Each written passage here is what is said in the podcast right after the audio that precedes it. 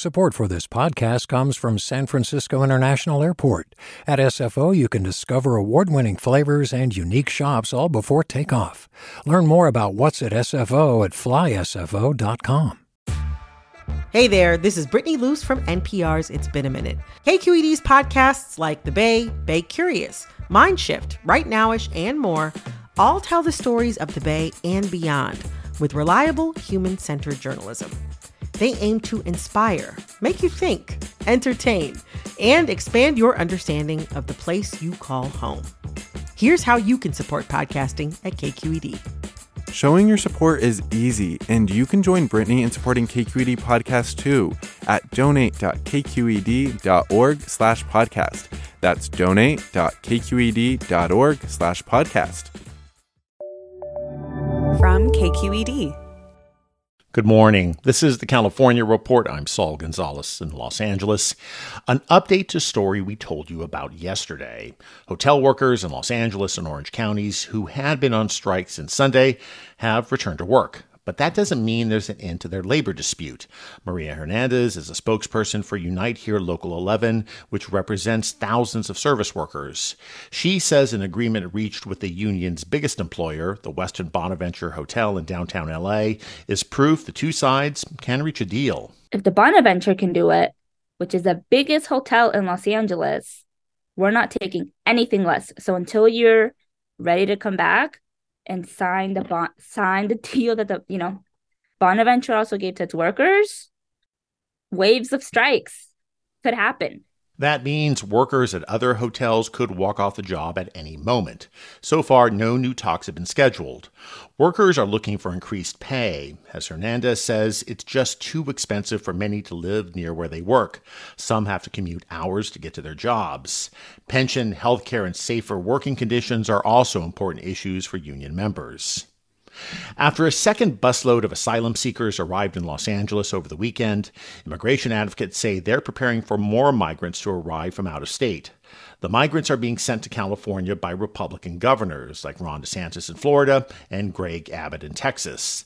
Lindsay Toczylowski is executive director of the Immigrant Defenders Law Center. We do expect additional buses. We don't think that this is a one-time um, event. We do expect Governor Abbott, you know, as we approach election season, um, potentially continue to try to use this as a political wedge. Groups helping with the welcoming process for these migrants in LA were better prepared for this time around after getting a heads up from the city of Brownsville, Texas. Toczylowski says helping the migrants feel comfortable and safe in their new surroundings is a top priority. But her organization is also helping them keep on top of any legal proceedings they need to attend to. That could include booking travel out of state for upcoming court dates. Do you love learning about the San Francisco Bay Area? Its history, its people, its unique blend of cultures? Then you should check out the Bay Curious book. I'm Katrina Schwartz, editor and producer on the Bay Curious podcast, and I'm here to let you know that for the month of May, we've worked out a sweet deal for KQED podcast listeners. Right now, you can get the Bay Curious ebook for $1.99. That's right, $1.99. Just search for Bay Curious wherever you get your ebooks or find a link in our show notes. This offer does expire at the end of the month, though, so you'll want to act on it fast. Happy reading!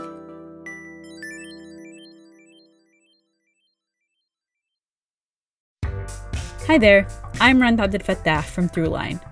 If you're listening to this podcast, you know that KQED produces exceptional storytelling that keeps you informed, inspired, and entertained. Their podcasts cover issues from your neighborhood to the entire country and everything in between. Support this work today. You can help us continue to bring quality podcasts to your ears. Just head to donate.kqed.org slash podcast.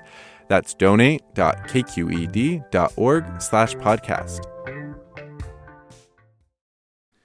If you live in the Central Valley or might be passing through over the summer, you might want to visit Fresno Chaffee Zoo's long awaited Kingdoms of Asia exhibit. As KVPR Soreath Hok reports, the exhibit's design was inspired by Cambodia's landmark Angkor Wat Temple. Traditional Cambodian music welcomes the arrival of a troupe of dancers. They're performing at an opening ceremony for the new Kingdoms of Asia exhibit. The women are draped in brightly colored skirts, ornate gold crowns, and jewelry. Their hands wave gracefully through the air.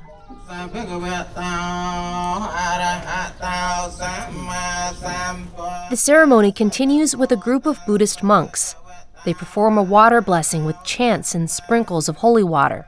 The rituals are meant to bring good luck. Fresno Chaffee Zoo CEO Jon Dohlin takes me on a tour. Step inside and this is so exciting. He tilts his head up towards a dramatic stone entrance. Block by block, the structure looks like the ancient carved stones of Angkor Wat.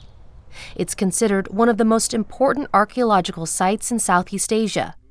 Inside the exhibit, one of the first sightings is Malayan tigers. The water in the temple that is pooled up around these ruins brings the tiger right up to you, eye to eye, face to face, to see these animals in the water because tigers, unlike what you think about cats, love the water. Another water exhibit features crocodiles.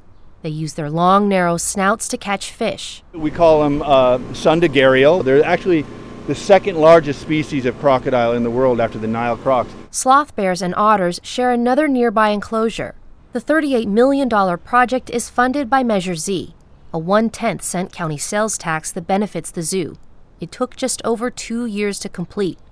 The second phase of the exhibit will be done at the end of 2023, and that will bring the total cost to 46 million, funding everything down to the smallest details. Every carving and statue in the exhibit has cultural significance.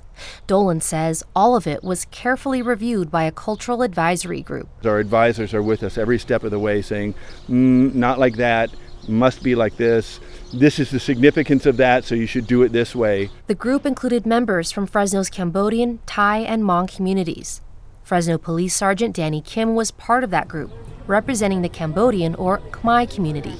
Um, they want to make sure that some of the uh, placement of monuments and statues and even some of the names and, and so forth uh, in the exhibit uh, is appropriate to our culture, the Khmer culture.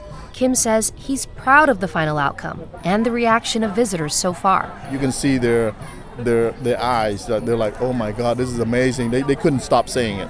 I, I want to take you into this room because I. Dohlin says the exhibit's Education and Interpretation Center provides more cultural context.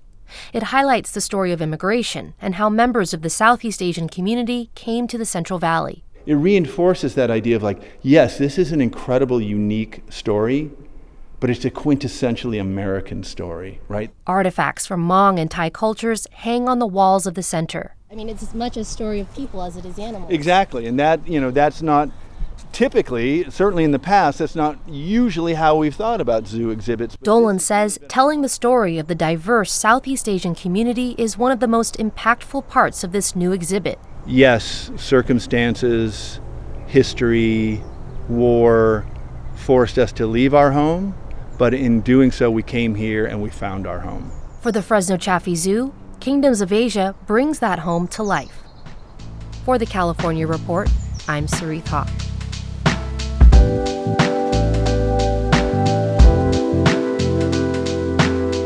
And that's this edition of the California Report for Thursday, July 6th. We're a production of KQED Public Radio. I'm your host, Saul Gonzalez. Thanks so much for listening, and have a good day. Support for the California Report comes from Guideline. Their automated 401k plans can be set up in 20 minutes. More at guideline.com/ca. Guideline, the California way to 401k. Stanford Medicine, comprising its School of Medicine and adult and children's health systems, working together to advance knowledge and improve lives. StanfordMedicine.org. And Eric and Wendy Schmidt through the Schmidt Family Foundation, working together to create a just world where all people have access to renewable energy, clean air and water, and healthy food. On the web at theschmidt.org. Hi, I'm Sasha Khokha, host of the California Report magazine. Every week, we bring you stories about what connects us in the giant, diverse Golden State. Because what happens in California changes the world. I love this place. We were once seen as like the place to be, California. The land of milk and honey. That's where you go to Sunshine State, but we just have challenges right now. KQED's California Report magazine. New episodes drop every Friday, wherever you get your podcasts. Hey, it's Avery Trufelman, host of Articles of Interest. And I've got to say, I've been a fan of KQED ever since I was a little kid and I would come out to San Francisco to visit my grandma. It was just what we'd always turn on every time we got in the car, every time we were making dinner and turning on the radio. It was always KQED. And then over the years, I've become a massive fan of KQED podcasts because this is local reporting at its best. These are answers to questions you've always wanted to know, interviews with exciting, unusual voices, necessary journalism, all told with love and care and artistry. And did you know that a majority of KQED's funding actually comes from members? It's just people like you and me supporting the programs they love while also getting access to cool events, behind the scenes footage, and so much more. If you want to sign up and be a part of this amazing community, visit donate.kqed.org slash podcasts to become a member today. That's podcasts with an S. Thank you for listening and thank you for your support.